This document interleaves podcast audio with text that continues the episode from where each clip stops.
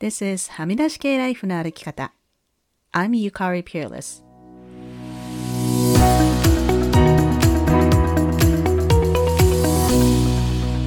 周りが決めた道からはみ出して自分だけの生き方をする人を応援するポッドキャスト。はみ出し系ライフの歩き方。Welcome to episode 215. 皆さんこんにちは。ピアレスゆかりです。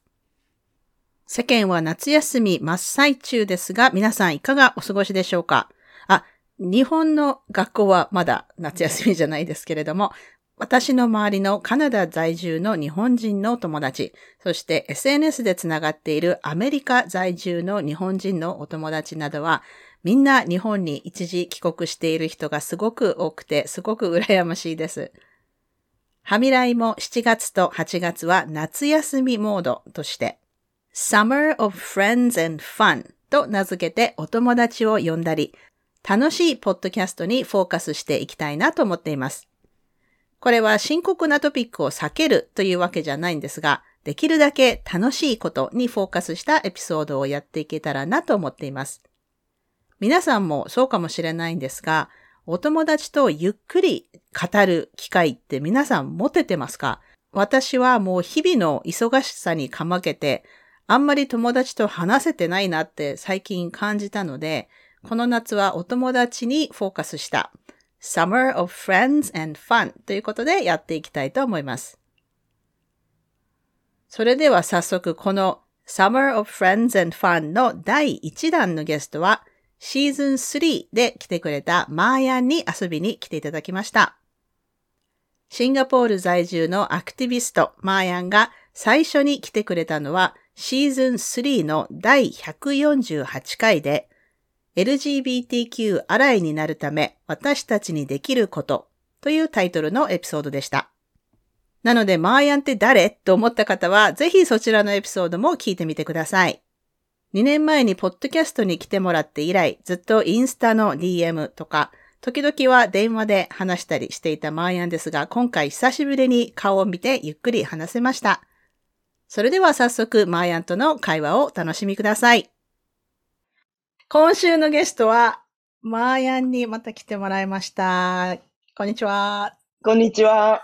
また今、今、今この収録を始まる前に二人とも、ズームの、この何？カメラに光がめっちゃ当たって、お互いま、眩しいのを 今、このポステットをカメラの横に貼るっていう裏技を今、二人でやってたんだけど。いや、あの、今ね、ちょっと説明してたんですけど、もう、ね、夏休みだからお友達に来てもらおうってことで、私も前としばらく全然喋ってなかったから、また話したいなと思って来てもらったんですけど、うん。どうですか、最近？マーヤン。うん。いやー、ゆかりさん。今日はさ、あれじゃない？あの、何？参議院選挙ああ、うん、そう。うんあれもね、あの、ね、投開票日の翌日ということで、うんうん、まあ、まあ、予想してた結果なんだろうけど。まあね。私も今日朝5時起きで最初にスマホでそれチェックして、うん、みんなが何て言ってるか、うん、なんかやったーとか言ってる人がいっぱいいるかなと思ったらなんかやっぱりダメだって言ってる人が結構いて、なんか私もドヨーンとしてさ、あ、やっぱり、うん、まあ、あの、誰かがツイッターで言ってたけど、やっぱり、ツイッターってめっちゃ狭いんだよねって言ってて、そうなんだ、ね、その、だから私がフォローして、その SNS でフォローしてる人はみんな投票行くって言ってるし、みんな、こう自民党じゃないとこに投票するって言ってるから、私はなんか、これ結構いけそうじゃんって思うんだけど、実は違うんだよ。だからやっぱ世界が、私が見てる世界は、SNS の世界はめっちゃ狭いんだなと思って。そうなんだよね。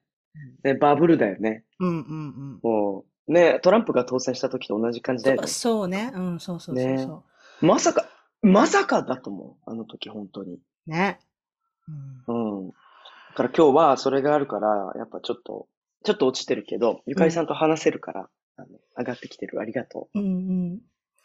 ねえ。でもまあ、あの、過去最高の女性候補が何、うん。か、あの、当選したって言ってて、うんうん。だから、それがまあ一個、ポジティブ。でも、あの、もちろん、私もそんなに政党とかそこまでバシバシ詳しくないけど、完全な敗北ではなかった。あの、あの、キー、鍵になる人たちは、まあ全員が、もちろん全員じゃないけど、うん、あの、当選してたから、うん。もうだから本当さ、その政治家に任せないで、私たちがやっていかないといけないんだよね、多分ね。と思った。そうだね。うん。そうだね。あともうなんか、今は、まあ、そういう国なんだなって、うんちょっと投げやりになってる。なんか、うん確かに希望を見出すのは大切だけど、大切なの分かってるんだけど、もうなんか、あもうだってさ、絶対にアメリカとかでさ、なんか言われたことのあるような、何 voter suppression とかさ、うんうん有権者を抑圧して特定の人が投票できないようにしようみたいなこともないだろうしさ、うんうん。ね、あの、ましてや、せフィリピンなんかで言われるような、あの、票のカウントにズルがあったんじゃないかとか、そういうこともないだろうしさ、うんうんうん本当にこの結果なんだと思うんだよね、日本は。そうね。うんうん。で、本当に国民が選んでこうなってるってことは、うん。まあ、そういう国なんだなって、今はちょっとうん、そうね。うん。ダメなんだけどさ。まあね。うん。うん。あの、じゃあちょっとさ、あの、プライドの話をして、シンガポールのプライドはどんな感じだったん？あ、あのね、そうだよね。ちょっと話題を変えよう。なんか、楽しい話に。楽しいまあいい、話いいんだけど。今日楽しい話する日だからう。んそうそうそうそう。あのね、シンガポールは、やっぱり、あの、何？ね、同性愛が、まだ、同性愛を禁じるような法律がある国だから、あ、ちょっとごめんね、また、楽しいやいやく大丈夫、大丈夫。楽しくなるから。うん。うんうん。あの、うん。ちょっと法律的に完全にオープンで楽しいプライドっていうのができる国じゃないってのはあるんだけど、うん。でも、あの、まあ、建前は、建前はそういう法律があるんだけど、実際にその法律を使って逮捕者が出たことは、もう本当最近ではないし、あ、そうなんだ。多分、そうそう、ここ十数年ないと思うんうんう。し、もうオープンリーゲイの人もたくさんいるし、自分もオープンだし、うん職場で隠した別になんか何か言われたりとかはないわけね。うん、うんうんうんない。日本より行きやすいと思う。あの、うん法律があるって時点で、ものすごい、あの、好感度ダウンではあるんだけど、うん。実際に生活してる身からすると、日本よりも仕事もしやすいし、うんうん。うん、やっぱグローバルな国だから、いいよね。いろんな国からの人がいてい本当に来てぜひ、うんうん待ってる。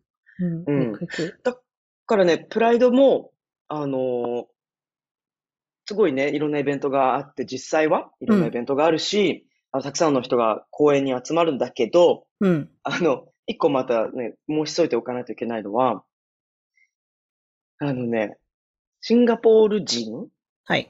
と永住権を持っている人しか、プライドのイベントの中に入っちゃいけないっていうルールがある。そんなルールがあるんだ。うん。で、もう一個ルール言わないといけないなと思うのは、シンガポールでは、集会、あらゆる集会、うん。まあ結婚式とかじゃなくて、うんそのちょっと政治的な意味合いを持つ集会は、一箇所、ある公園があるんだけど、うん。ホンリムパークっていう公園があるんだけど、うん。そこでしか行ってはいけない。へえ。これ法律なの。そうなんだ。うん。んなんで？あの、まあ、その、あこう、の、統制しやすいからみたいな感じ？そうだね。うん。で、これだけを聞くと、あの、え、なんていうひどい国なんだと思っちゃう人がいるかもしれないから、ちゃんと説明しておきたいのは、すごい難しい国、難しい位置にある国、その、うんジオグラフィー的にも、はいはいはい。地政学的にも、あと何、そうね、民族的にも。うん。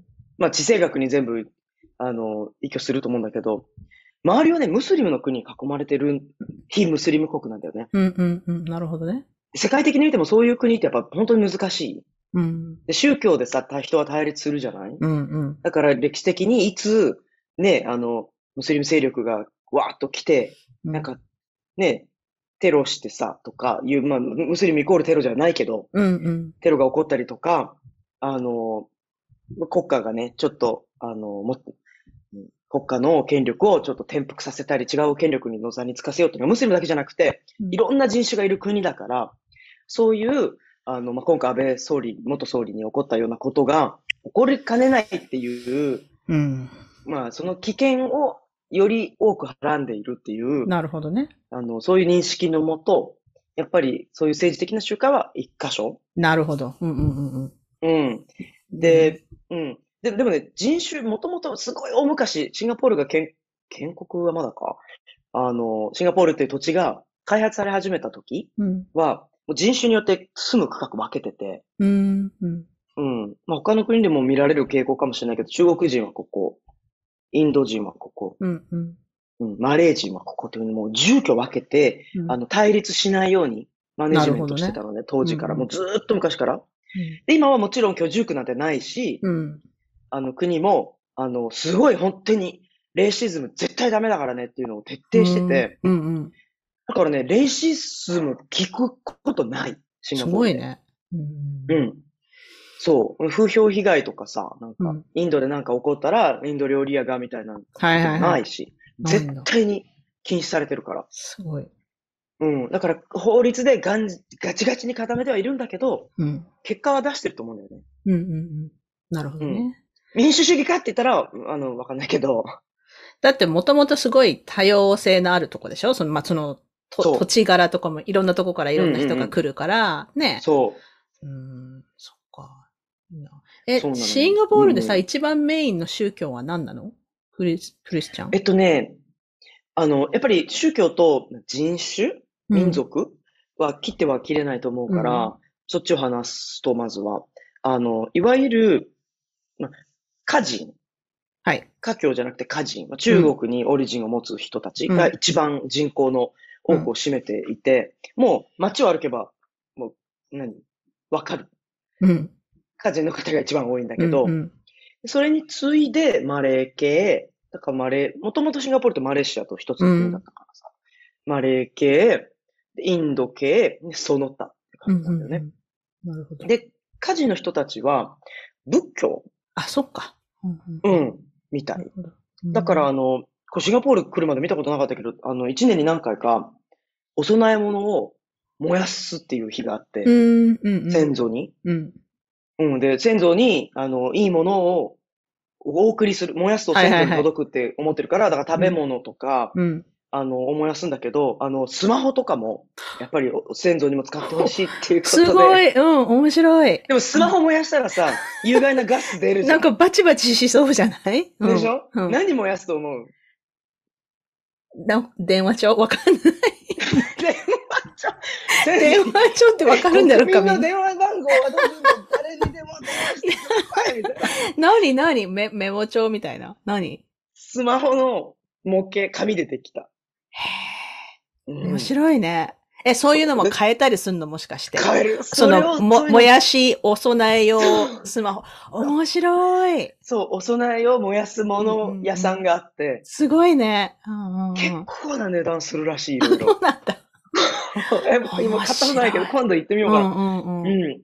だから、いろんな便利なもののうん模型？うん燃やすらしいの。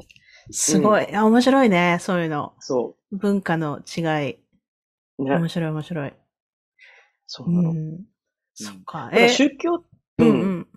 その同性愛を禁じる法律がなくならないのは、やっぱりその、ムスリムの人もすごく多いから、うん。そこムスリにムの人っちょっと配慮してみたいな。そうそう配慮してるうんていうの、政治的なものがあるのかもしれないね。なるほどね。そうそうそう。うん、そうなんだ。えーでも、それ、何？でも、マーヤは、シンガポールで楽しく過ごしてるんだ。もう何年目？楽しく過ごしてる。えのね、3年目？何年目か。あ、もう満3年になったんだう。ん2019年に引っ越してきたから。うん。そう、だから前、最後に、あの、ハミライに来てもらったのをチェックしたら、うん。今シーズン5なんだけど、来てもらったのシーズン3だったから、もう、なんか去年じゃないんだよ。その前なんだよね。だから多分2020年とかじゃないのかな、多分。話す、あの、ポッドキャストに来てもらったのはね。うんすごいね。ね早いね。早い、あっという間。ううんん。毎日を大切に生きようん、そうね。いやー、あの、会社名は出さないけどさ、うん。あの、うんマヤンの働いている会社に、私今すごいお世話になってて、あの、知ってる。アプリを使って毎日エクササイズしてて、それをやるたびにマヤンのことを考えるんだけど、嬉しい。あの、よくできてるよね。なんかこう、ビデオでそれこそもううん 5, 5分から30分以上までいろんなエクササイズがそのアプリに入ってて、無料なんだよ。無料なのがすごくて。。そうなのよ。で、それで、あの、毎日エクササイズするようになったら当たり前だけど、やっぱりその、うん。続けると、こう、うん。頑張ってるねとこういろいろメッセージが出たりとかして、うん今私うん毎日やってんのね。なんか、あの、ストリークって、る今何ヶ月目かな？多分4ヶ月目、4ヶ月1回も休まずにやってるから、すごいなんかあの、なんていうの、バッジみたいなのが溜まってきて、でもあの、短いのしかやってないんだよ。あの、うん。10分のヨガとか、そんな、めちゃめちゃ簡単なやつばっかりやってんだけ毎ど、日やることがすごいんだから。そう10分とで、関係ないよ。なんていうのかな、普通、ビデオで、うんこう、なんていうの？ビデオののそのエクササイズの2種類あって、一つは、なんていうの？そのインストラクターが映ってるけどだしゃ、話しかけてこないタイプの、なんか、うんうんうん。あの、腹筋のやり方とかやってるビデオがあるんだけど、もう一つ種類があって、なんかえ、インストラクターが何人いるのかな？多分10人ぐらいいて、うん。みんなが話しかけてくるのね。話しかけてくるっていうか、そのビデオに、うんはいとか言って、My name is Mike とかって言って、うん。それに私すごいハマってさ、うん。で、うん。あの、ペロトンってあるでしょ？あるね。ううん。ん。持ってるの？持ってない持ってない。ペロトうんン高いしね。で、うんあの、ちょっと話がずれるけど、セックスシティのドラマが がやった時に、あの、ミスタービッグがペロトンに乗って、一生懸命ハマってて、なんでかっていうと、そのペロトンはそのインストラクターがビデオ越しに話しかけて、まあもちろん個人に話しかけてるわけじゃないんだけど、で、やっぱりその、エクササイズをやってる側としては、その人を知ってるような気になるわけよね。なるほどね。で、毎日やってるしねそう。そう、毎日やってるから、うんで、なんか、こう褒めてくれるしさ。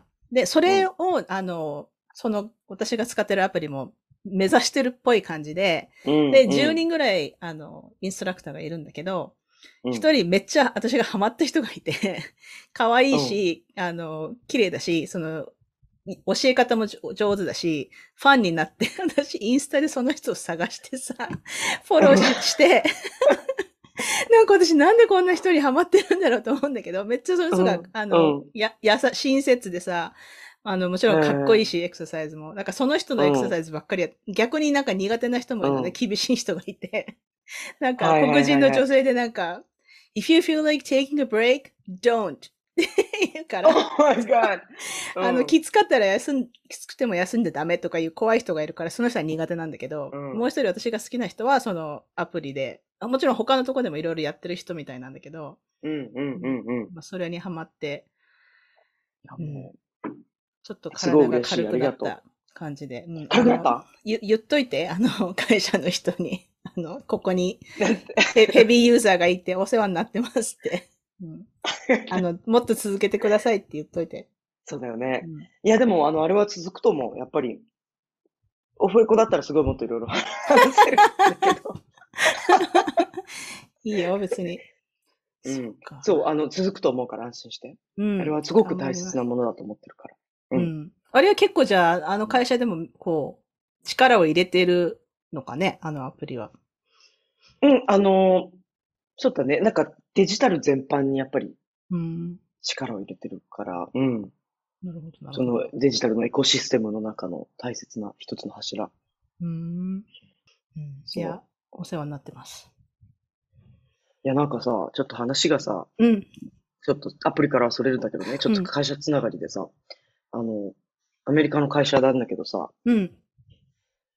アメリカの会社だからワークライフバランスとかすごいしっかりしてるんだけど、うん。なんか、あの、この間ね、タスクの山、毎日 to-do リスト作ってさ、うん。まあ、一週間の to-do と毎日の to-do とこう、こなしていくんだけど、 to-do まとめて、朝、朝一から会議があって、うわーって会議があった後、やっと昼ぐらいに、ほっとして to-do 見て、メールの山見てたらなんか涙出てきてさ、うわ、うんうんちょっとやばいなと思ったの。初めてだったから、うん。うん。その、仕事で泣くってこと一回もなかったのね。それを結構誇りに思ってたんだけど、うん。どんだけ日系企業勤めてた時、なんか嫌な先輩と揉めても、ホモフォビックなことを言われても、泣いたことなかったんだけど、職場では。うんうん職場というか仕事では。うん。初めてなんかポロポロって涙出てきて、うん。やばいなと思って考えたのなんでだろうって。うんうんだって会社としてはラワークライフバランスってすごい言ってくれるし、うん。うん。で自分も上司に毎夜、あの、ちょっと休ん、もっと休んでっうん。て、なんか指導が入ったの。ほう。うん。うん。なんかちょっと、有給休暇通ってないし、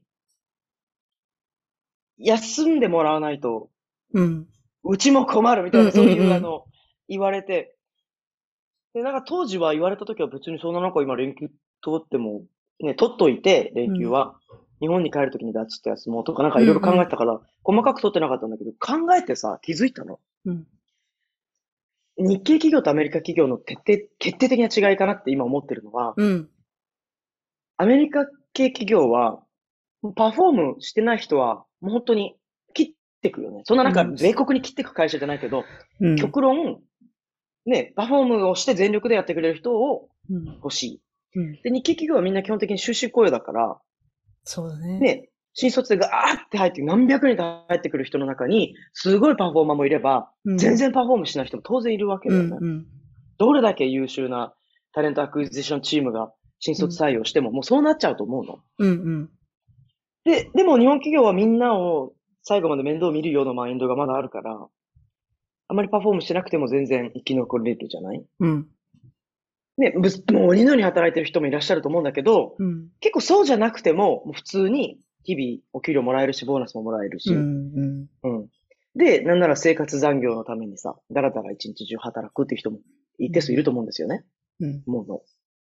でもそういう環境じゃないわけ。うん。で、自分は海外来て結構長いから、うん。そういう環境じゃないのがもう自分の中のスタンダードになってるから、うん。だからとりあえず、あ、やんなきゃいけない、やんなきゃいけない、やんなきゃいけないって思ってる、す日々。うん。だけど、休みに対するマインドはまだ日系で、なるほどね。うん。うん。ゆったり働いてれば別にそんな有給取らなくたって、うん。ね、日本の祝日多いし、うん。ね、で、みんながお休みするお盆の時にちょっと休めば、あと新、年末年始ちょっと休めばいい。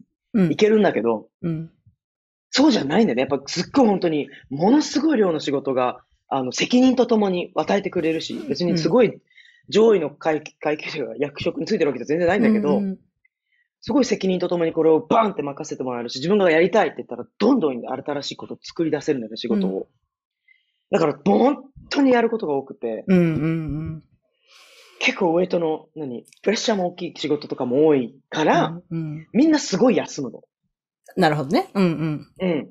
上司とかも一緒に働いて1年だけど、わかる、それ。もうすでに2回目の超ロングバケーションに入ってるのね。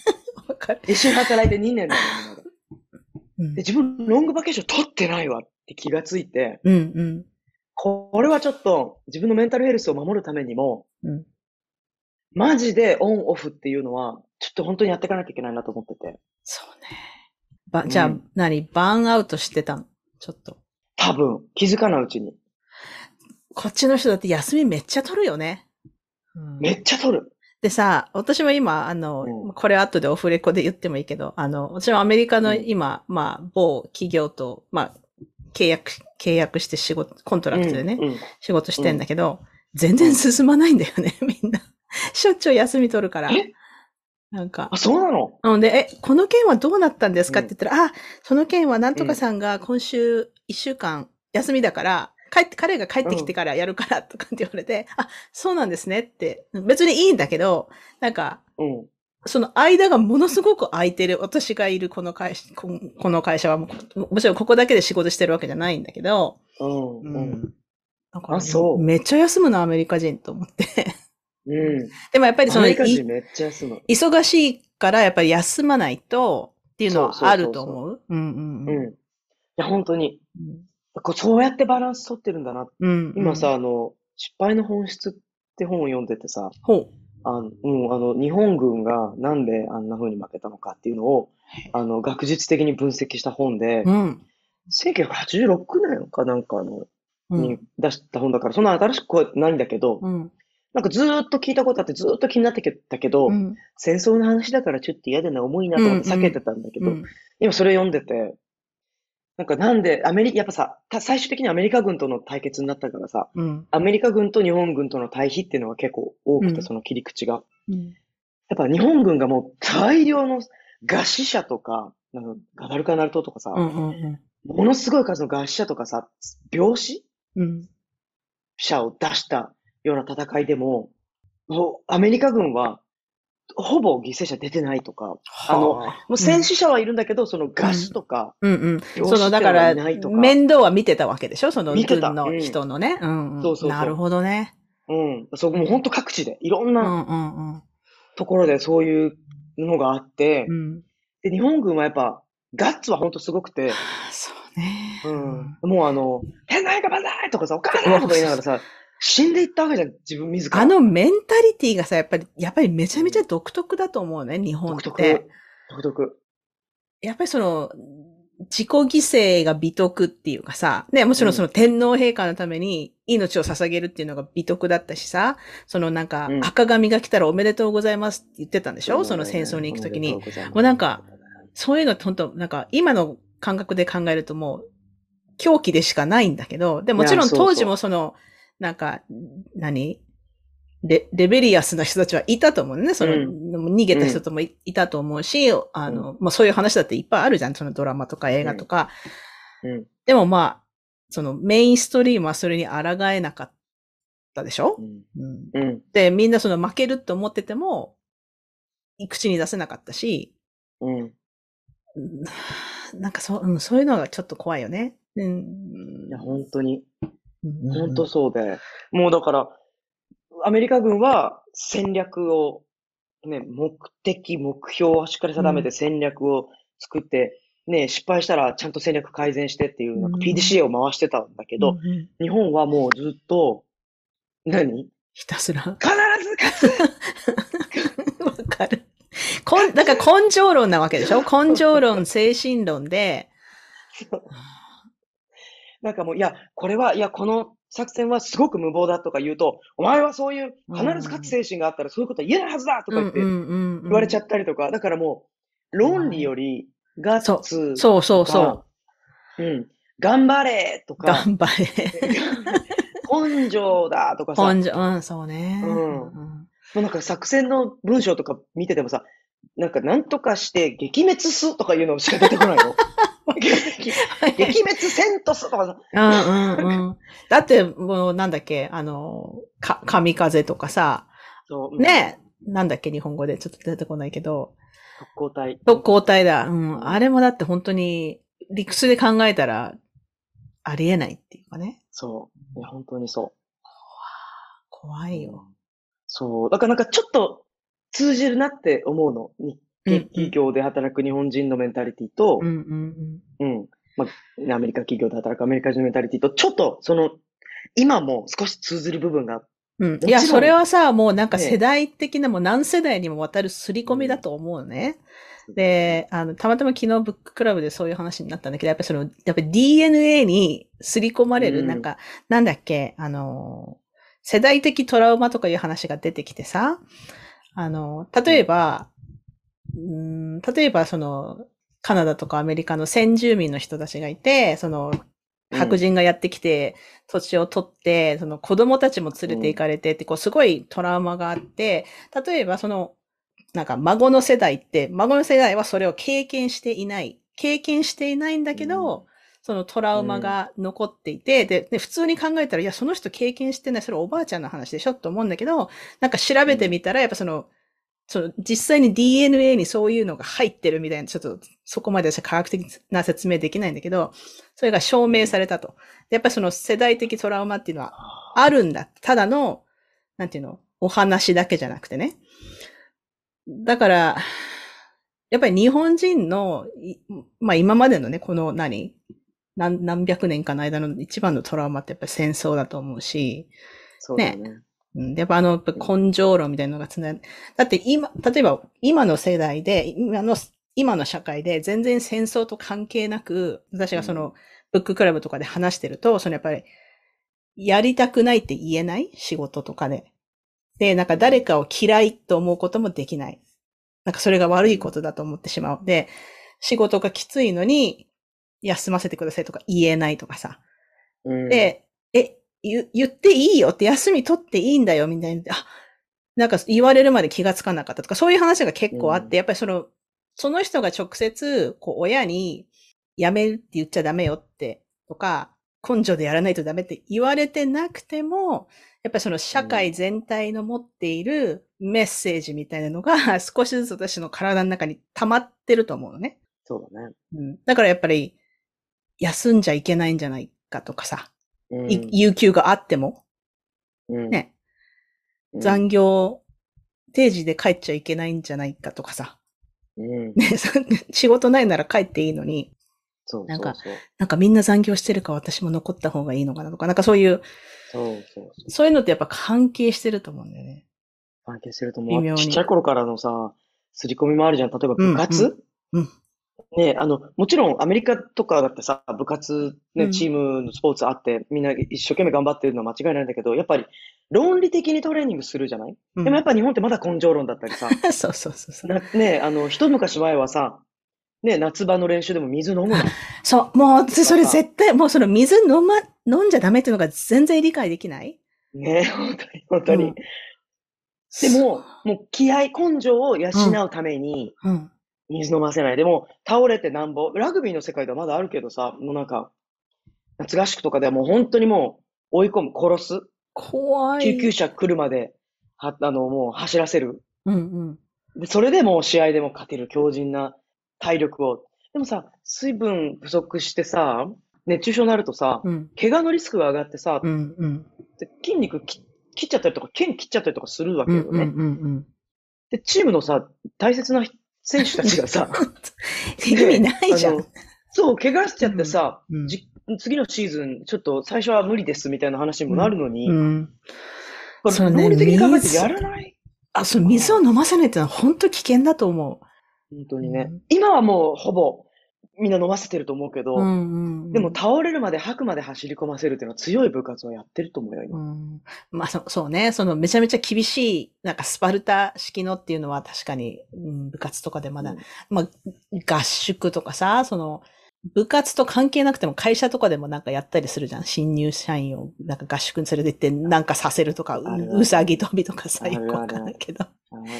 根性を叩き込むっていう。あるんだよね。ダメですよ。私は絶対ダメだね。そういうの。うんいやーもうすぐ辞めるって言って帰ってきちゃうと思うけど。そう、で、それをさ、その疑問を呈すっていうのもさ、うん。できないように、ちっちゃい頃学校とかでさ、ね、小学校の先生とかにさ、え、なんでこんなことやらなきゃいけないんですか？うんうんとか言う子供、あんまいないうん。じゃない？言言ったら怒られるしね。言ったら怒られる。なんかうん、歯向かうな。先生がこう言ってるからだとか。そうそうそうそうん。で、親もさ、because I said so とかう。んうん。そうね。あのね、もうお、お父さんがダメって言ったからダメなんだみたいな、そういう教育する人もいるしさう、ん。うん。ずっと刷り込まれるんだろうね。うん。そう、だからね、この間もだからみんなで言ってたんだけど、やっぱりそれをやっぱり私たちの世代が下にもうつなげないようにするしかないよねって言って。うんそうだね。なんか若い世代には私は希望しかないのね、もう。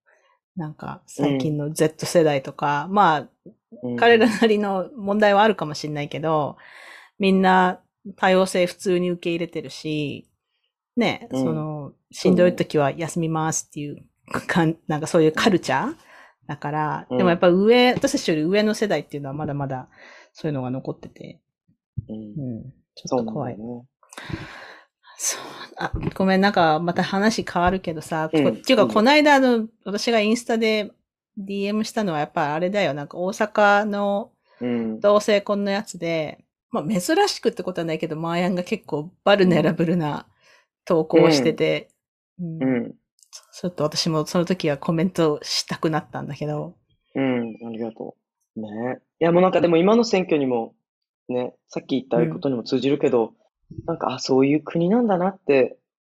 で、その、ちょっと諦め気分？あそうそうそう、うん、そう。うん国とか法律とかそういう、何、強大なそのものの前に、うん一人一人のこの市民とか私たちの人権って、ね、無力だなって思ったの。それでなんかちょっとね、もういいやってなっちゃってたの。なんかさ、でも、うん。今あのアメリカではさ、中絶の権利がなんかなくなったりとかしてさ、問題になってるじゃん。でう、んそれでちょっと別にこれは本当の希望ではないんだけど、昨日私ツイッターに載せたのが、その要するにうん。アメリカで中絶が禁止されるのはその胎児は人間だから、中絶は人殺しっていう人がいて、ね、うん。教会の人とかさ。で、テキサスだったっけ？どこかで、まあ、妊婦さんが、あの、HOV レインっていうのがあって、その High Occupancy Vehicle って、その二人以上、その、アメリカとかって何レーンも車、あの、車が走ってる、混むから、一人で運転してる人は、混んだ道をそのまま運転しなさい。でも二人以上車に乗ってる場合、この横にあるこの特別レーンを運転していい。そしたらそ好き好きだから結構早く行けたりするんだけど、それを HOB レーンっていうのに、妊婦さんが運転しているのは捕まったと。なんか警察かなんかに止められて。で、あなたは一人しか乗ってないのに、このレーンを走ってるのはまあ違反だみたいな話になって、その人が、いや、私妊婦ですから、胎児、胎児を人間って考えるんだったら、この車には今二人人が乗ってるんですっていう、あの、その人が、う、訴えっていうか、彼女の主張はそれだったっていう話して、で、もうなんかみんなその通りだよね。そう、その通りだからもう、うん。それがダメって言うんだったら、何？それめちゃくちゃな矛盾じゃんと思って。だからそうそダブルスタンダードそういうさ、そういうなんかう、ん。裏を返したうん。切り返しが同性婚にもできないかなと思って見て、今ちょっと考えてんだけど、なるほどな。えっ、と、この間のその大阪のやつは、なんだっけ、その憲法には、両、両方の性が同意してみたいなことが書いて、だからこの場合の両方の両性って性の同意。両性の同意って言ったら、この場合は男女っていうのは明らかであるみたいな感じだったんだけど、なんかその辺になんかループホールがありそうな気がして、うん。ねえ、え、じゃあ、じゃあこれはいいんですねとか言えるのがないのかなってちょっと今考えてんだけど。なるほどね。うんまあ、あと、最大のループホールになりそうなのは、こ、この間、裁判長が言ったさ、結婚っていうのは、やっぱりこの、男女が子供を設ける。ああ、うんうんうん。うん。そのために、そういう男女を支援するためにある制度じゃ、みたいなことを言ったじゃない？うんうん。でも子供を持たない決断をした夫婦とか、子供ができなかった夫婦もうん、たくさんいて、うん。え、じゃあ何？その人たちは法的保護に値しないうん結婚として認めるべきではないって言ってんの？うんうんうん。そうね。本当にそこじゃない、でさ、同性婚で子供を育ててる人だっていっぱいいるんだよね。いうる。ん。実際に大阪の被告は、あの、妊娠してんだよ、今。あ、そうなんだ。うんうん、大阪の、まあ、あの、な何組か、うんうんうん3組かな、大阪。いるけど、そのうちの1組は、3組かな。そのうちの1組のレズビアンカップルは、今妊娠してる。うん。そう、いいじゃん。ね。うんでしょ？じゃあ、じゃあ、じゃあ分かった。じゃあ、このゲイカップルはダメだけど、このレズビアンカップルはいいんですね、子供作ってるから。っていう話になるじゃん。あのさ、これちょっとうん。ソースがないから、私間違ってるかもしれないんだけど、最近はさ、その LGBTQ のカップルの方が子供を育てる方が多いみたいなデータがどっかになかったっけ？なんか聞いたことあるような気がする。そう、だから、子供を、そとにかく子供を産んで育てるのがゴールだったら、ストレートカップルより、ゲイカップルの方が、めちゃめちゃ貢献してる。なんかそういうね、データがどっかにあ読んだ気が。本当ちょっとごめへえん、間違ってるかもしれないけど。いや、大丈夫。あの、自分の肌感覚では、日本では、まだすごい圧倒的に少ない気がする。あの、子育てしてる友達カップル何人かいるし、子供作ろうとしてるカップルも何組も知ってるけど、やっぱり、とにかく法律が、うんあの、整備されてないから、妊娠しようとしても、ドナーがいても大変。うんうん。ドナーも見つけるのもなんか、ツイッターとかで見つけなきゃいけなかったりとあ、か。そうなんだ。うんうんで、あの、うん、テクニカリー？んルもう一回ール上では、うんうん。テクニカリテテテクニカリー？うん。ルール上では、その、体外受精？うん。は、あの、結婚してるか、一緒に住んでいるカップルじゃないと、やってくれないっていうルールがあって、やれない日本で？医療機関は、日本で、うんうん。施してはいけないっていうのがルールがあるみたいなんだよね。うんうん。だから、ちょっと年齢が高くなってきてる、あの、女性とか、うん。その、ただ単にスポイトで精液をうん。膣に入れるだけでは、なかなか妊娠しないっていう時やっぱ体外受精とかさ、うんオプションとして欲しいじゃない？うん。うん。それがもうどうできない。うん。うん。あの、なんか病院によってはやってくれるところがあったりとか、裏技があったりとかいろいろ聞くけれども、うん。この建前としてはできないっていう。うん。だから本当に子供欲しいけど、もう諦めるしかないっていう友達もいる。うん、なるほどねうん。私は個人的に子供は別に作らなくて、産みたくない人は作らなくていいと思うんだけどね。うん産みたい、産みたい人は作ればいいと思うよ。別にもちろん。うん。うん。でもこれ以上人間いらないと思うんだよ。なんか、なるほどね。環境のことを考えると。うん。うん、親がいない子供。そうそうそう。そう。うん。ねえ。いや、どう、ね本当なんかどうなるんだろうね。日本これから。なんか、日本滅びるっていう人もいるけど、まあ、そん、どうだろう。そんな簡単には滅びないとは思うけど。どうだろうね。あの、一昔前はさ、外国人の労働者に頼ってさ、うん。あの、日本人がやらない仕事をやらせて、でも、うん日本には住み着いては欲しくないから、あの、ものすごい厳しい要件も受けて、そう。うん。ほんと3年で帰んなきゃいけないルールにしたりとかさしてやってたけどさ、今はそのウィシュマさんが亡くなったりとか、うんあとその厳しい要件とか、あと日本で住むと日本語ができないと本当に大変とかさ、うんうんなんかいろんなネガティブな面がやっぱりこう、何？なんか、みんな気づき始めてて、海外の人も。うんうんうんそうね。ちょっと日本には行きたくないわ、安いし給料みたいにやっぱ言われちゃってるうん。らしいんだよね。うん。うん。だから、その裏技も使えなくなっていくうん日が近づいてると思うし、そうね。うん。いや、でもなんかいろいろさ、本当になんか問題山積みなんだけど、今、前が一番気になる問題はどれなの？同性婚、やっぱり。日本で？うん、日本でもまあどこでも全体的に。まあ、同性婚かな。うん。うん。ねやっぱ自分の人生に関わることだから、やっぱうり、同性婚かな。うんうん。そうね。なんでこんなに遅いんだって思うけどね。本当だよね。だって今さ、自分外国人じゃない？シンガポールで。うん。うん。日本だと永住権があるから、いざとなったら日本に帰ることができるけど、うん。パートナー、今、マレーシア人なのね。うん。うん。うん。だから、彼女も外国人なわけ、シンガポールで。うん。うん。でもし、どっちかが仕事を失ったら、住めないから、シンガポールに。うん。二人とも、シンガポールの永住権も持ってないから、うん。ら彼女が帰んなきゃいけないってなったら、自分はもうシンガポールの仕事辞めてマレーシアに行くか、うん。それしかないんだよね、一緒にいようと思ったら。そうね。日本帰ったらさ、彼女日本語できないから日本で仕事なんかないし、うん。いや。結婚できれば。カナダだな。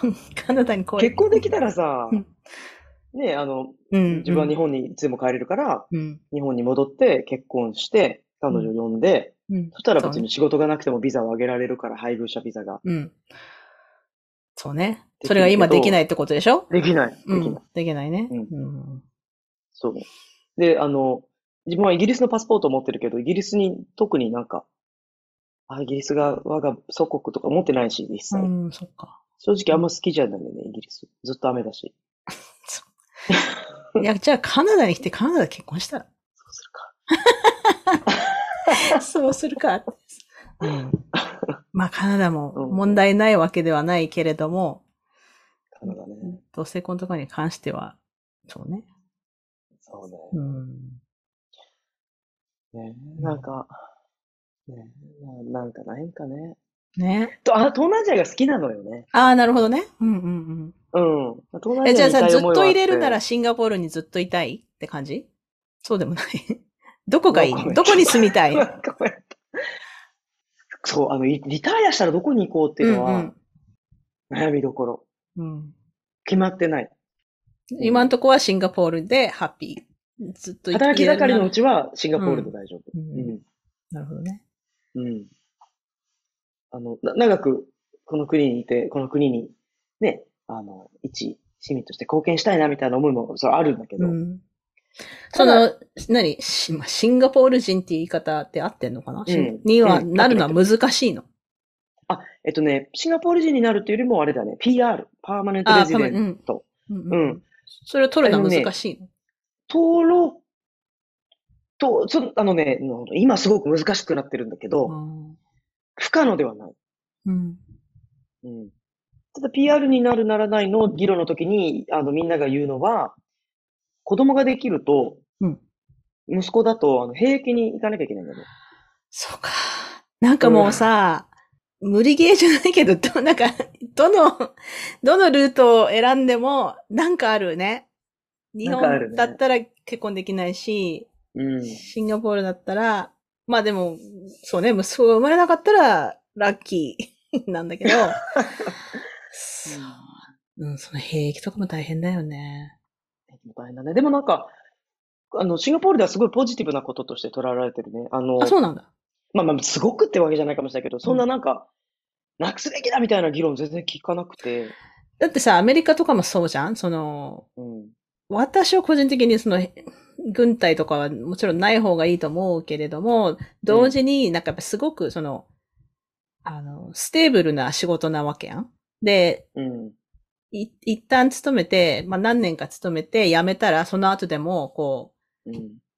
そそれこそどっかに戦争とか行った人だったら、なんかほとんど一生面倒見てもらえるみたいな、うん。うんまあ実際は多分そうじゃないと思うよ。そのベテランの人のいろんな、あの話とかも聞くしさ。うん。で、もちろん戦争とかになったら、多分もう、なんていうの、一生棒ふ棒に振るようなうん。感じだと思うんだけど、うん。だからそれもそれで、やっぱりすごい無理ゲーっぽいの子があって、そう、運がいい人だったら、軍隊に入って、わかんない10年、20年勤めて、そんな、なんかペーパーワークだけで済んでさ、実際に戦争行かなくて、そのままリタイアして、なんか偉い、こうんう、勲章とかもらって、あの、老後安泰っていう、そういう人って多分、ごくごくごく一部だと思う、で、下手したら、なんか最近そのロシアとウクライナの話も聞くけどさ、その本当すごい若い18歳、19歳で、いきなり戦争になってうん。連れてかれてさ、うん。それで命を落としたりとかすることもあるし、可能性もある。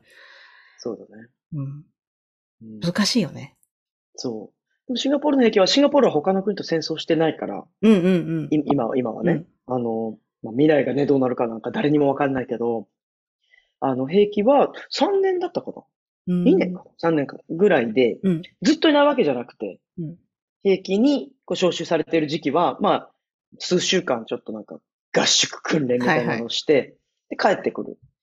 で、職場も、あの、普通に仕事してる人とかももちろんいるから、うんうんが大半だから、職場も、あの、その間は、こう、ちゃんと行かせてあげなきゃいけなくてうん、兵役に。うん。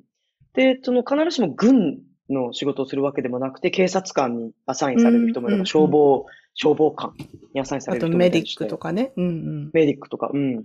そう。なの。だから、いろいろうん。で、ただ、招集されたら絶対行かなきゃいけなくて、あの、ちょっと体調悪いんで今日は訓練行けませんとか言ってると、家に来るんだ。あ、そうなんだ。うん家に、あの、オフィサーが来て、本当に家で寝てるかを確認する。おー、うんうん。すごいね。もし、それで、あの、今日は行けませんとか言ってデートにし行ってたら、逮捕。ああ、なるほどね。うん。うん。だってそれはさ、すごい罰受けるなんていうの？うん。まあ、国民の務めじゃないけど、そんな感じでしょ？多分。うん。そう。うーん。怖い。でも3年サバイブすれば、戻ってくれる。もうでこれ、もうそれで終わり。そうね。うん。で結構なんかいい体験だったみたいな、そのうん同期の同じタイの仲間たちとは本当に、えー一生のつながりだとか、うんうん。まあ、シンガポールはね、本当今ね、そんな、その、世界のコンフリクトに巻き込まれてるわけでもないから。そうだね。ううん。命の危険があるようなわけではないんだよね。うんうん。なるほどね。だから言えるんだよね。さその間違いないね。うんうんうそうだね。ん。面白い。いや、あのね、別に他の話をしてもいいんだけど、私は、あの、私、毎回、ポッドキャストに来てくれた人に質問するじゃん、10個。はいで、うんあの、マーヤンには新しい、全然違う10個質問を。マジ？セッ同トをじかと思って、同じのを考えちゃってた。そうだよね。考えたらダメなんだもんね。そうそうそう。あの、オッケー、わかった。ちょっと待てよ。そうこ。れ気合い入れないと、ちょっとメモ帳用意しよで、あの、そんなに真面目な話はね、メモ帳用意しようって。いや、あんまり深く考えずに答えてください。う。わかった。OK。わかった。じゃあ1番。子供の頃の一番恥ずかしい話は何ですか？子供の頃じゃなくてもいいけど、今までで一番恥ずかしかった話。思い出すと、本当に、あーってなる。や、いろいろあるよ。あの、小学生の頃、野ぐそしたとか。いろいろあるんだけど、うん。で、で野ぐそした時に初めて、あの、絵に描くうんこってあるじゃん。あの、わかる？絵に描くうんこ。はいはいはい。わかる？わかるわかる。うんあの、今書いてるもしかして。こういううんこ。今、マーヤンが絵に書いて見せてくれてるけど、はいはいはい、わかるわかる。これに、これが出たの。うん。写真とか撮れない、撮りたくなるよね。ないない。したことないでしょ、ゆかりさん。この、ないない、多分ない。この山になってる、なんかソフトクリームの上みたいなうんこ。野ぐそしたらこれになったの。で、野ぐそしたことえ、それは何歳、何歳ぐらいの時の話？多分小5ぐらい。うんじゃあ日本でね、まだ。うん。で、しかも友達と遊んでる時に、うん。うんこしたくなって、あの、なんか、あの、用務員、用務員さんが使うさ、なんか落ち葉とかをさ、うんあの、たくさん入れてこう、押す、手、手押しなんだっけ？車みたいな。うん、さ、なんだっけ？い一輪車？一輪車じゃないや。なんだっけ？一輪車か、一、一輪だけあるやつ。一輪だけあるやつね。わかるわかる。はいはいはい。うん。すごい、当時の自分の体がすっぽり入るわけね。それがこう立てかけられてて。なるほど。壁に立てかけられてて。うん。それの中にクッて入ってうんこして、え、そんなちっちゃかったの？すごい大きかったの。大きいやつだったね。うんうん。誰も見えないと思う遊んでる。最中だよ。で、しかもペン、紙とかない。ティッシュとか持ってない。そうだね、外だし。よく覚えてないと、多分落ち葉かなんかで拭いたんだろうけど、で、でも、これはね、バレてはいけないと思いつつも、本当こういううんこだったから、このソフトクリームの上みたいなやつが出たから、友達にうん、ねやばいのが出たって言って見せたと思う。すごい。が、あのーっていう話もあるんだけど、でも一番うん。思い出すと、はってなるのは、高校生の頃に、うん。私バンドをやっていて、うん。あの、ああ、今話してたけど、あ クリンジしてる。クリンジしてたけど、あの、オリジナルソングをたくさん書いてたのね。うんうん。その歌詞を、あの、こう、プリントの裏とかに書いて、うんうんで、あの、うちの高校、どこの高校もそうかもしれないけど、なんか回覧した、したいもの？部活のお知らせとか、はい。それぞれの生徒が回覧したいと思ってること、何でもいいんだけど、わ、があったら紙に書いて、ほうとか。印刷して、こう、紙の隅っこにこう何？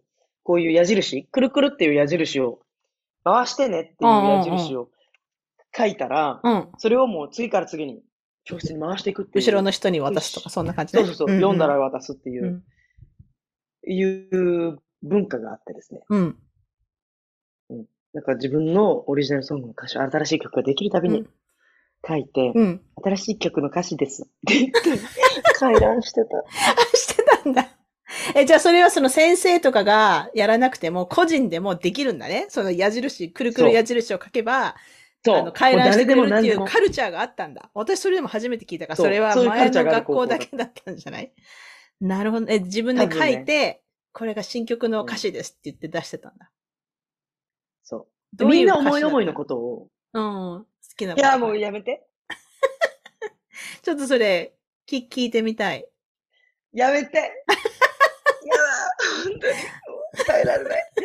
いや、もうなんかもう意味不明の歌詞もあったよ、たくさん。もうすっごい歌詞だからさ、ね自分の考えてることとかをさ、ポエム。書くじゃん。うんうんうん。いや、もう、そう、ポエム。うんうんうん。すごい、もうバルナラブルになる。うん、わかるわかる。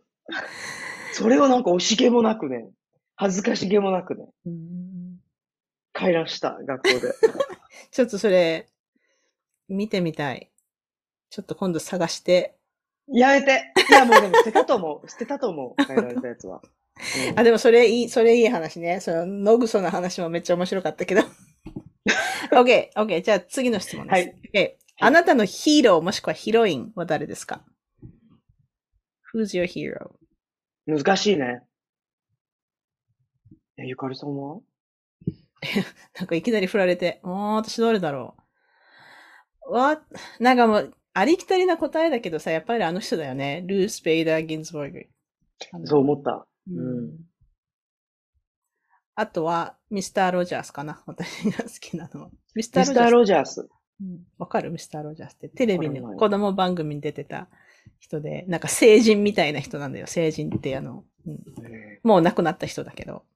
あ、そうなんだ。うんなんか、みんなに優しくてさ、子供の話をちゃんと聞いてっていう、この、まあその幼児教育とかをやってた人だから、うん。うん、うそんな感じかな。ん。なるほどうんね。あいいっぱいいるけどね。そうなのよ。難しい。あとなんか完璧な人なんかいないじゃん。例えばうん、、そうね。ね、バラク・オバマ大統領とかも素晴らしい功績を残して大好きだけど、あの、フリントの水問題、ああ、そうだね。無視したとかさ、それはもうなんか、ね、政治家はさ、全部の社会問題に取り組めるわけじゃないからさ、うん。うん、なんか難しいなと思うんだけど、まあ、あの、選挙のね、投開票日の翌日だ、ですということで、うん。あの、日本の政治家で好きな人を言うと、福島みずほさんは、ああ、そうだね。うん。福島さん、今回当選したからね。当選したうんそれはやっぱりあの人は、私もそんなに詳しいわけじゃないけど、やっぱりツイッターを見るといつもいるから、彼女はです。いつも、あの、クラブハウスも前私、最近ツイッターのスペースとかもやってて、うん。だから、政治家ってやっぱめちゃめちゃ難しいよね。だから私とか絶対できないし、でもやっぱり彼女とかそのリーダーシップがさ、すごいし、うん、あの、ずっと続けてほしいなと私も思います。ううん。日本ではやっぱり、う。ん、女性政治家の、まあその、党に関してとか、その政策に関して、あの、納得したりしなかったりすることはあるとしても、やっぱりその政治家としての、女性政治家としての姿勢みたいな感じで私も、うん。うん彼女はやっぱりすごいなと思うん。本当に、あともう、あの、自分に関係ないことでもやっぱすごい、あの、自分ごとで。取り組む？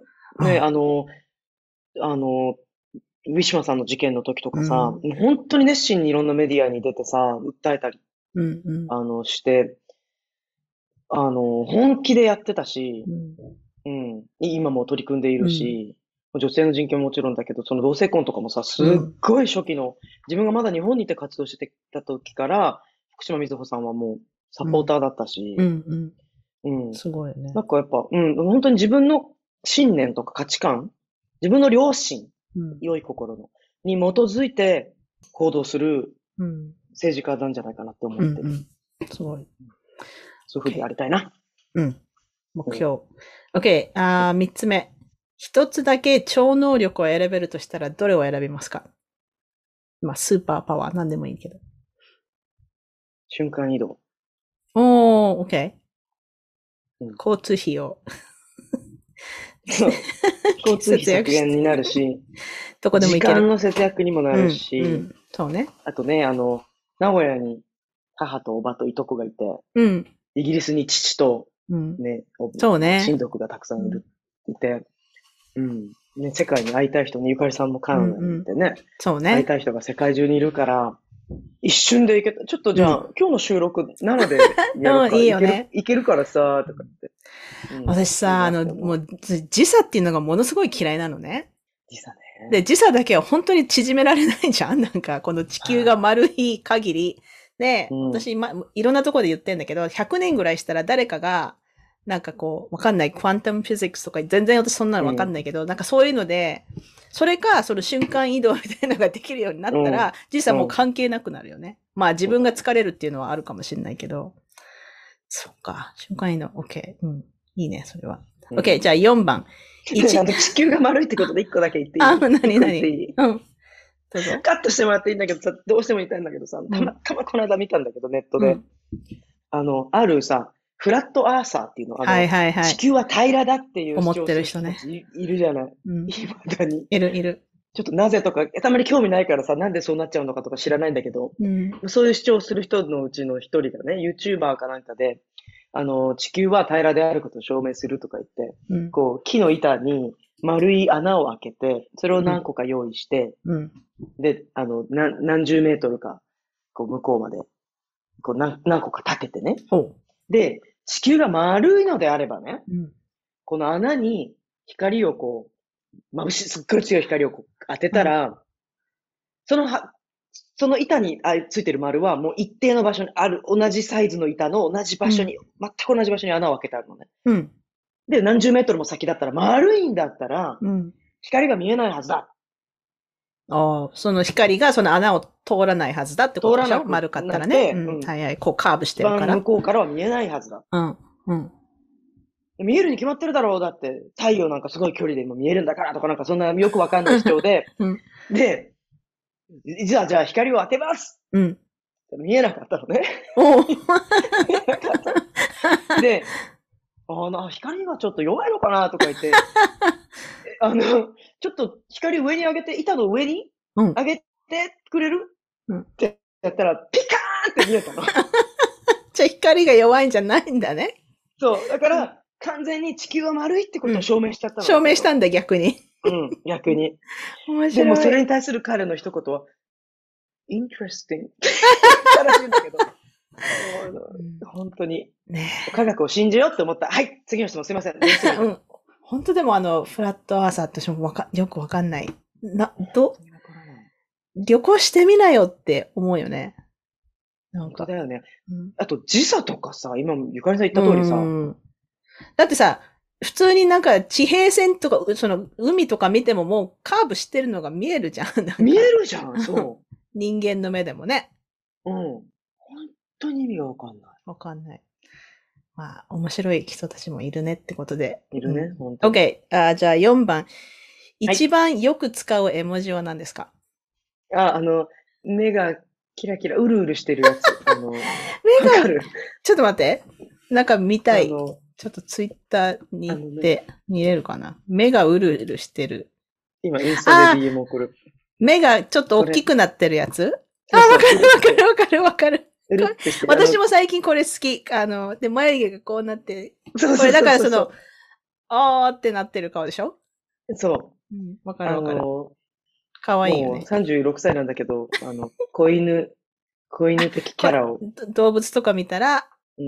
いやる。や、あの、うん、自分が子犬。あ、自分が子犬的キャラを 演じてるんだね。オッケーオッケー。そ面白い。ちょっとこう。れ、あ36歳なの。大丈夫。な何歳でも使える。面白い。OK。えーっと、じゃあ、ね、言っていい？はい。うん言って言っていい。えーっとね、5番。はい。ねもし有名人と食事ができるとしたら誰を選びますか？選びますか、えーせ生死は問わず、亡くなった人でも別に大丈夫。え、死んでてもいいの？うん。まあ、それはあの、これ、あの、なんだっけ、ハイプセリコークエスチョンだから、食事ができるんだ。一回だけ。うん。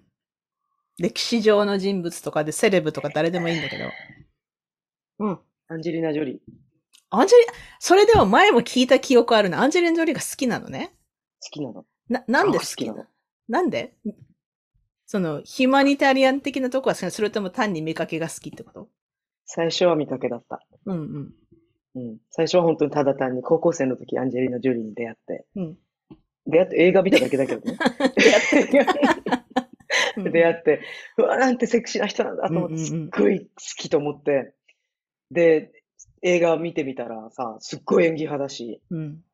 うん、え、好きと思ったらなんかすっごい人権派だし、ねいろいろやってるよね。うん。そアンジェう。で、あリーナ・ジョリーのか。、なんかもう年々、なんか年々好きになる。まあちょっとね、あの、すごいウェイトロスがあって、うん。さあ、なんか、食べてほしいなって、うん。もう心配する気持ちはあるけど、やっぱ、子供がさ、トランスかノンバイナリーかって、あいトランスかな？うんうん。うん、あの、トランス男性だっていう自認をする子供が思っていて、彼女は。うんうん。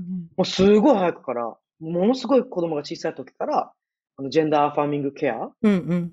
うん。そう、あの、違う名前で呼びだ、呼んだりとか、うん he って呼んだりとか、うんうん。うんあの、すごいアンダースタンディングで、もういや、うんもうほんと好きやわと思って。うんうんうん。いいね。そう OK 彼女自身バイセクシャルだしね。あ、そうなんだ。あ、それは知らなかった。そうだよジェニー清水って人と、すごい、ジェニー清水懐かしいね。お付き合いしてたのよ、アンジェジェニーリーナジョリ清水今どうしてるんだろうモデルさんやってんのかなまだ。ジェニー清水、あの、うん、インスタグラムで見るよ。あ、そうなんだ。へえ。うん久しぶりに名前聞いた、その名前。ね、久しぶりに行った。もう、もうそれでもうと虜だってね。自分にもチャンスあるチャンスあるっての わかる。でもその感覚わかる。なんかセレブとかで。なんか、うん、うん。わかるよね。うんうん。OK。じゃあね、えーっと、7番。あなたの理想の仕事は何ですか、?What is your dream job? なん、どんな仕事でもしていいって言われたら何をしたい？いい質問よね。え、待って。うん。自分ね、結構ね、あの、結構金銭的に厳しい幼少期を過ごしたから、うん。幼少期、青年期過ごしたから、ある程度収入があるってことがすごい大大切なの、自分にとって。うん。でもドリームジョブってさ、あんまりお金にならないとかさ、いや、え？いやでも、ドリームジョブだっていうのはさ、やりたいこともできて、かつお金もある。そのちゃんと入るってい自う。うん。自分が望む年収がもらえるという前提で、うん、前提でね。うんうん。前提で、うん前提だったら、なんか動物の、あの、リハビリセンターとかさ、うん、うん、うん。希少動物のさ、こう、うん。リハビリして、希少動物何？珍しい動物あの珍しい動物、あの、うんうん絶滅危惧種の動物とかさ、うん。をリハビリして、うん。うん。あの、何？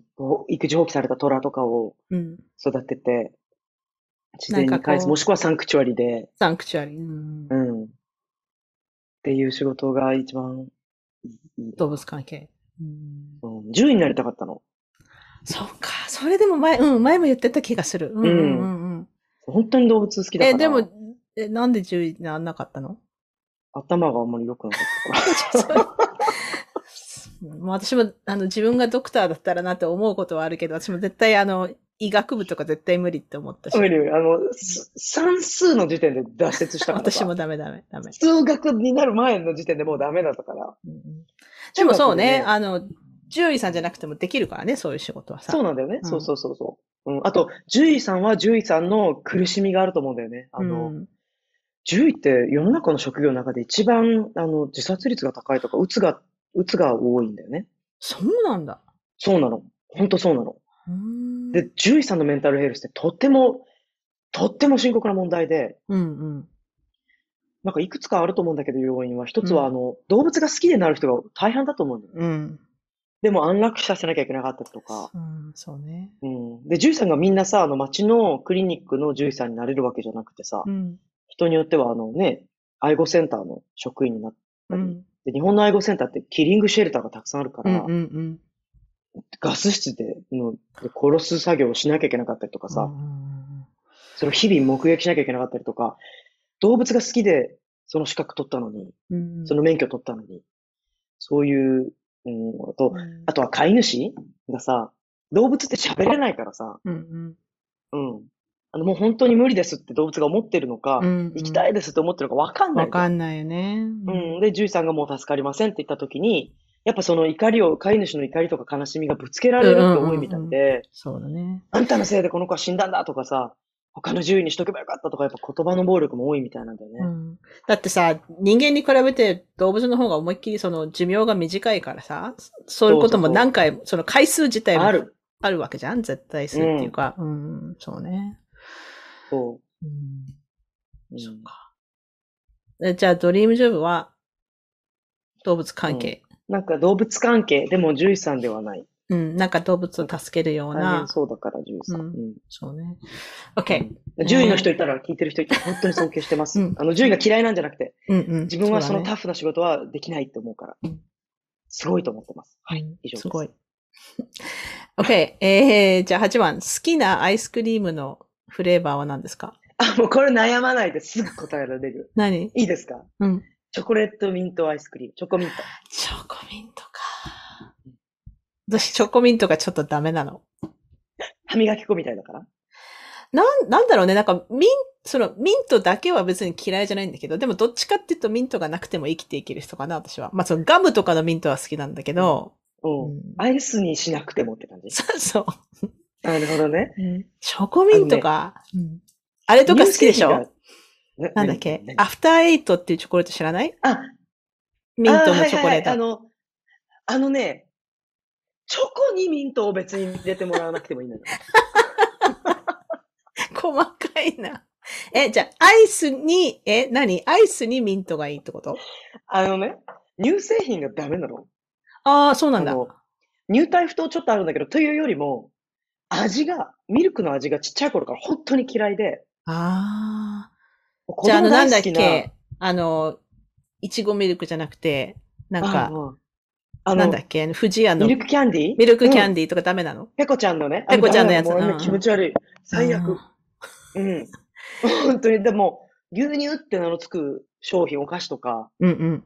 ダメなんだ。チーズも食べられないし、あ、そうなんだ。うん、溶けてればいいから、あの、ピザとかは、うんうん食べれるんだけど、うん。塊のチーズとかダメなんだね。ダメダメ。うん。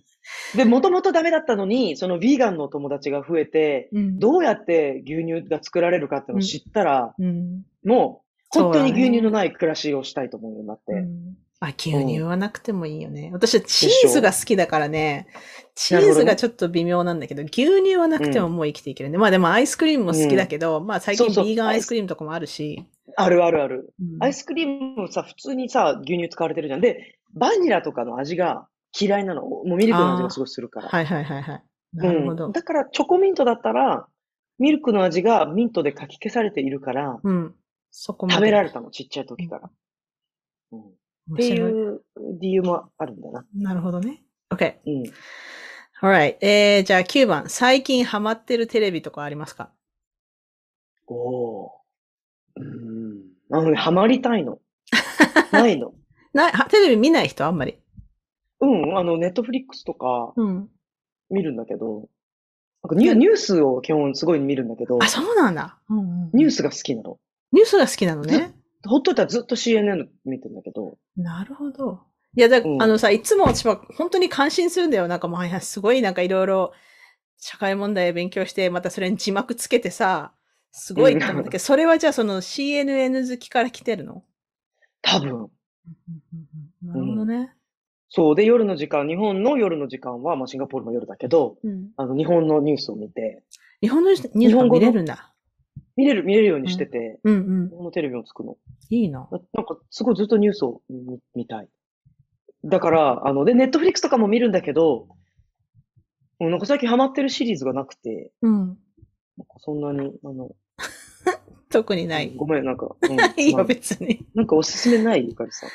えー、なんだろういやな、何が好きなのかわかんないからね。何が好きなの？あの、社会問題系が好き。ああ、社会問題系か。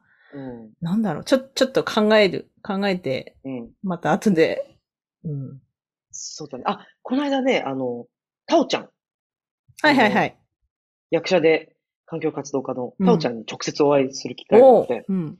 タオちゃんがあの、パチンコを勧めてくれて絶対見るべき。パチンコはね、うん私も良かった。あの、本も好きだったけど、うん。パチンコのドラマ、ちょっと本とあのストーリーが、まあ、全く一緒じゃないんだけど、やっぱりいいし、あれバンクーバーで撮影されてて、私知ってる人も何人か出てて、だから本当すごい、うん個人的にこう、なんか、it's close to my heart って感じで見たんだけど、よかった、よかった、よかった。で、最後の最後ちょっと泣いた、私も。本当うん。ちょっと見ないとな、あの、と思ってる。これは次見ないといけないと思うん。パチンコはおすすめです。見 OK、じゃあ、最後の質問。えっ、とね、最後の晩餐には何を食べたいですか？自分が死ぬって分かってたら。う。名古屋に、ミセンっていう、今までで一番早い回答ですけど、うん今、名古屋ってきてもなんかニヤってした。名古屋、地元の名古屋名古屋の、人だからね。うん、ミセンっていう台湾料理屋があるんですよ。ほう。うん。台湾料理。あのうん名古屋名物なの。もう意味不明だと思うんだけど、台湾料理なのに名古屋名物って時点でもう、確か意味不に。明なんだけども、うん。あのあるの。うん。本当に有名な、あの、名古屋人がもう大好きな、辛いもの食べれる名古屋人だったら大好きなんだけど、味仙を最後に食べたいかな。味え、仙の何。そこの、どこの、な何でもいいの？そこのレストランの料理だったら。基本的に全部美味しいんだけど、あえの、うん。うん、あのね、台湾丼とか台湾ラーメンっていうのが有名で、うん。台湾ラーメンを丼にした台湾丼っていうのとか、うんあと青菜炒め。うん。美味しそう。うんもうね、全部美味しい台湾ラーメンってどんな感じ？なんか肉が入ってるイメージがあるけど。お肉も入ってる。あの、めっちゃくちゃしょっぱくてめっちゃくちゃ辛いの。もう、あ、そうなんだ。普通に、ずるずるずるって普通にラーメン食べる、あの、すすって食べるやり方食べると、うん。咳込む。そう、それだけ辛いんだね。あ、もしかしてうん赤っぽいの？赤っぽい？赤い、赤い、うん赤うんい。うん。うん。へえ。かな味仙だな。もうそれを最後の晩餐なら味仙を食べえじゃあ最ではたらふく。最後にそれを食べたのはいつ？マヤンは。は最後に名古屋帰った時だから、うん。2020年の8月。ああ、そっか。いやー、面白そう。ちょっと気になるな、それ。食べてみたくなる。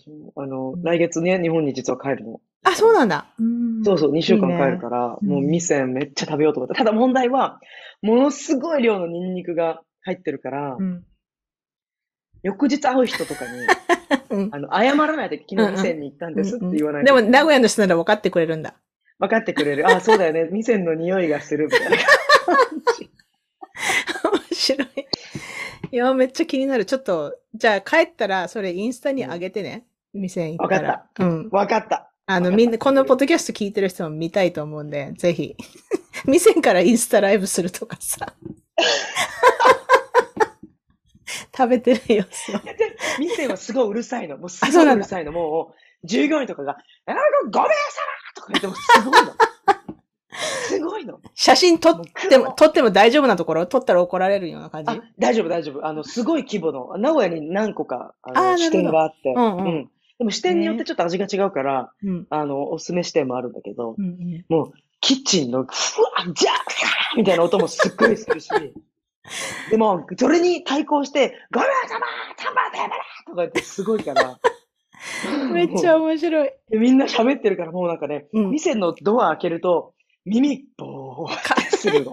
カオスなんだね。うんうんうん。カオスなの。いいな、でもなんかそれがまた楽しそうな感じ。そう。え面白い。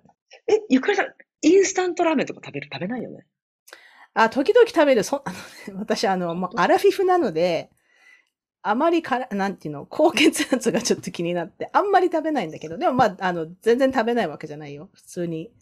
店のラーメンがインスタントであるんだけど、マジ、それ何？お店風近い。まあ、近い。もちろん、あの、本物とは多分ね、違うと思うけど、うん近いの？近い。うんうん。送ろうか？めっちゃ気になる。わかった。送る。あ嬉しい。EMS で送る。今さ、今 EMS 送れないまんじゃない？だダメなの？そう。そう。カナダね、まだ止まってんだよ。それが。フィリピンでも再開したよ、EMS。ま、でまあ、ちょっと私も今月とか別に調べてないけど、私この間、うん。あの、まあちょっと話ずれるけど、私、浴衣を日本から買ったのね。うん。で、あの、まあ、めんどくす、あの、海外発送とかしてくれないじゃん、そういうお店って。だから、うん一瞬なんか、もしかしたらお友達にお金払ったらお友達が送ってくれるかなと思ったんだけど、うんやっぱり EMS が使えないから、その個人が送ることができない。うん、で結局私は転送コムっていうのを使ったんだけど、うん、まあ、とか、んなぜかわかんないけど、まだ止まってるらしじゃあダメだ。い。ダメだね。え、何便なら送るの？送るもう方法がないのかな？EM、だから普通の郵便しかないんじゃない？普通の、なんか手紙みたいな。普通の郵便。うん船便？船便はあると思うけどね。船便。1ヶ月ぐらいかかるよ。いいよ、そんな1ヶラーメンを1ヶ月かけて送らなくても。あの、それ今度、あの、いつかカナダに来るときに、あの、うん 持ってきてもらえれば。違う、難しいのがさ、ベースがシンガポールだからさ、ああ、そっか。店の、そうだね。いや、店のラーメンが家にあったら食べちゃうから、私は。で家に持って帰れないのよ。うんうんうんうん。なるほどね。持たないから一週間。だから、いや、ちょっとじゃあ、郵便局行ってみるよ。あの、カナダに送る方法はあるのかと。うん。ありがとう、わざわざ。あるってことだったら、あの、店の近くに中郵便局ってところがあるから、あんなの。うんうん、その足で行ける。店で売ってんだね、じゃあそのラーメンも。店で売ってる。あのね、自分がイメージしてるラーメンは、乾いたラーメンだから、店じゃないかもしれないんだけど、うん。スガキ屋っていうラーメン屋さんがあって、名古屋に。またローカルな名前が出てきた。そう。スガキ屋のラーメンも送るんだけど、うん。スガキ屋が店風の、か確実に店のパクリのラーメンも作ってて結構美味しい。えーうんそれと、あと店でも何か売ってると思うから、それをちょっと合わせて送ろうかなって、ちょっと勝手に考えてたんだけど。嬉しい。うん。あの、できたらでいいので。全。然。ありがとう。今日は本当にあの、うん思いっきり雑談だけだったんだけど、本当に、楽しかった。これがしたかったの、私は。すっごい楽しかった夏。夏休みだしね。というわけで、多分このままもうちょっと話すと思うけど、ポッドキャストはこの辺でっていうことで、今週のゲストはマーヤンでした。ありがとうございました。ありがとうございました。バイバイ。This is Maruchan from Maruchan Talk. You are listening to はみ出し系ライフの歩き方。さて、マーヤンとの会話いかがでしたか？ほぼ雑談で、しかも収録終わった後も30分以上話し込んでいたんですが、たくさん笑った楽しい会話でした。でもやっぱりこういうふうに友達と時間をとって話すのって本当大事だなと実感させられました。マーヤンとはまた会話をする企画がありますのでお楽しみに。マーヤンのインスタへのリンクをこのエピソードの詳細欄に貼ってありますので、ぜひフォローしてください。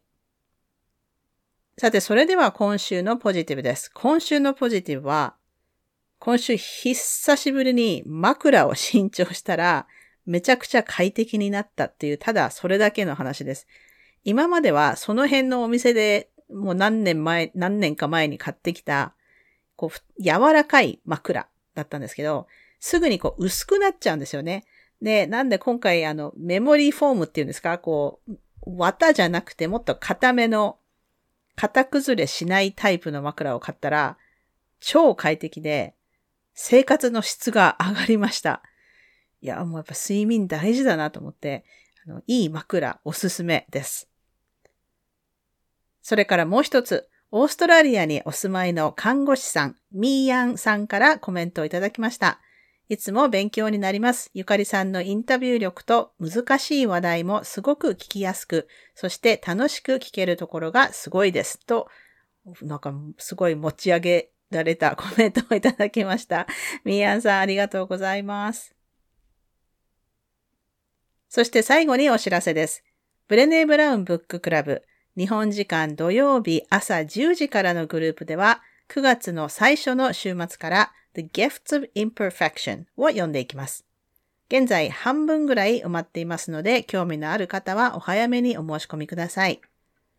そして日本時間日曜日朝10時からのグループでは、9月からは I thought it was just me というブレネーの一番最初の本を読んでいきます。こちらも近いうちに申し込みを開始します。ニュースレターでお知らせしますので、まだ登録していない方はぜひそれでは今週もお聴きいただきありがとうございました。はみ出し系ライフの歩き方は、プロデューサー、ホストのピアレスゆかりが、未譲渡のコースト整理種領域であるカナダ・ブリティッシュコロンビア州ビクトリアで制作しています。はみらいのインスタアカウントははみ出し系。ツイッターははみ出しライフです。また、Facebook にもリスナーさんのグループ、はみらいコミュニティがありますので、ぜひご参加ください。番組への感想、ゆかりへの質問、今週のポジティブ、今週のブレイブは、はみ出し系 at gmail.com までどうぞ。番組へのサポートは PayPal もしくは月ごとのサポートは Patreon で可能です。いつもサポートをしてくださっているパトロンの皆さん、ありがとうございます。番組のスポンサーは随時受け付けておりますので、ぜひお問い合わせください。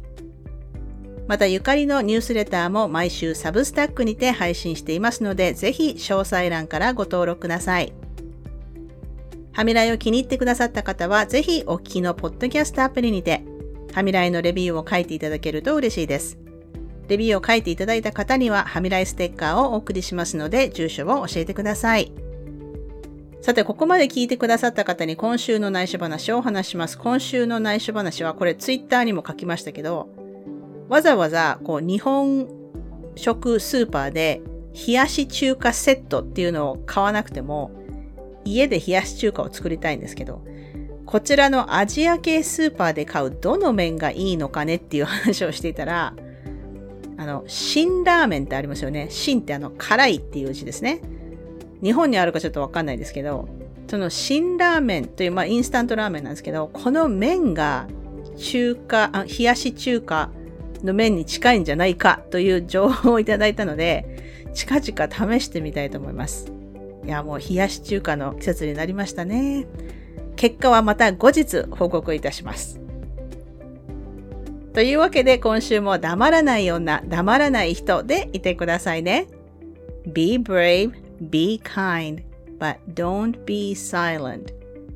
Your voice matters. Stay safe, everyone, and thank you for listening. Bye.